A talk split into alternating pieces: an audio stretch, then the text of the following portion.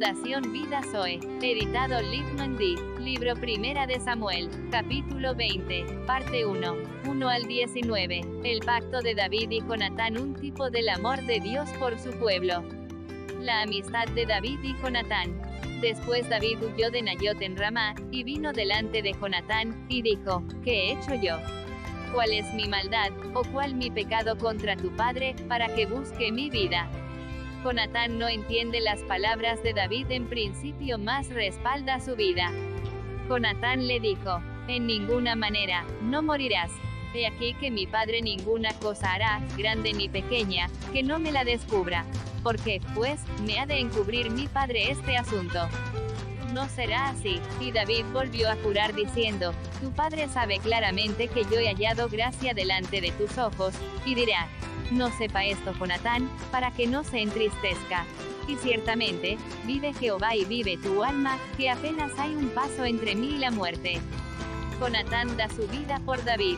Y Jonatán dijo a David: Lo que deseare tu alma, haré por ti.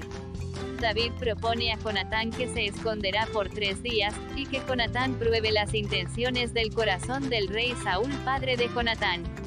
Y David respondió a Jonatán: He aquí que mañana será nueva luna, y yo acostumbro sentarme con el rey a comer, mas tú dejarás que me esconda en el campo hasta la tarde del tercer día. Si tu padre hiciere mención de mí, dirás: Me rogó mucho que lo dejase ir corriendo a Belén, su ciudad, porque todos los de su familia celebran allá el sacrificio anual. Dios da a David las respuestas de que se debe hacer de antemano.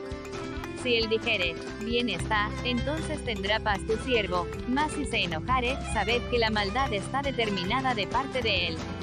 David pone su vida en las manos de Jonatán para vida a muerte.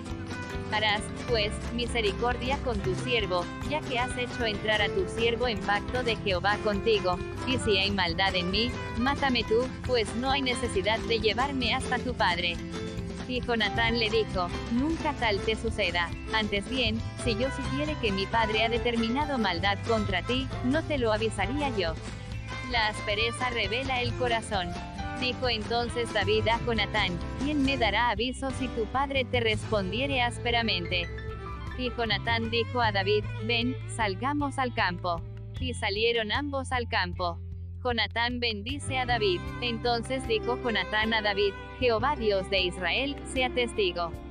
Cuando le haya preguntado a mi padre mañana a esta hora, o el día tercero, si te resultará bien, entonces te enviaré a ti, para hacértelo saber. Pero si mi padre intentare hacerte mal, Jehová haga así a Jonatán, y aún le añada: Si no te lo hiciere saber, y te enviaré para que te vayas en paz. Y esté Jehová contigo, como estuvo con mi padre. Jonatán apela a la misericordia de David de antemano. Y si yo viviere, harás conmigo misericordia de Jehová, para que no muera. Y no apartarás tu misericordia de mi casa para siempre. Cuando Jehová haya cortado uno por uno los enemigos de David de la tierra, no dejes que el nombre de Jonatán sea quitado de la casa de David. El pacto de amor y justicia. Así hizo Jonatán pacto con la casa de David, diciendo: Requiéralo Jehová de la mano de los enemigos de David. El amor de Dios al prójimo. Y Jonatán hizo jurar a David otra vez, porque le amaba, pues le amaba como a sí mismo. Jonatán usa la misma revelación de Jehová en David para contestarle. Luego le dijo Jonatán: Mañana es nueva luna, y tú serás echado de menos, porque tu asiento estará vacío. Estarás, pues, tres días, y luego descenderás y vendrás al lugar donde estabas escondido el día que ocurrió esto mismo, y esperarás junto a la piedra de Esel.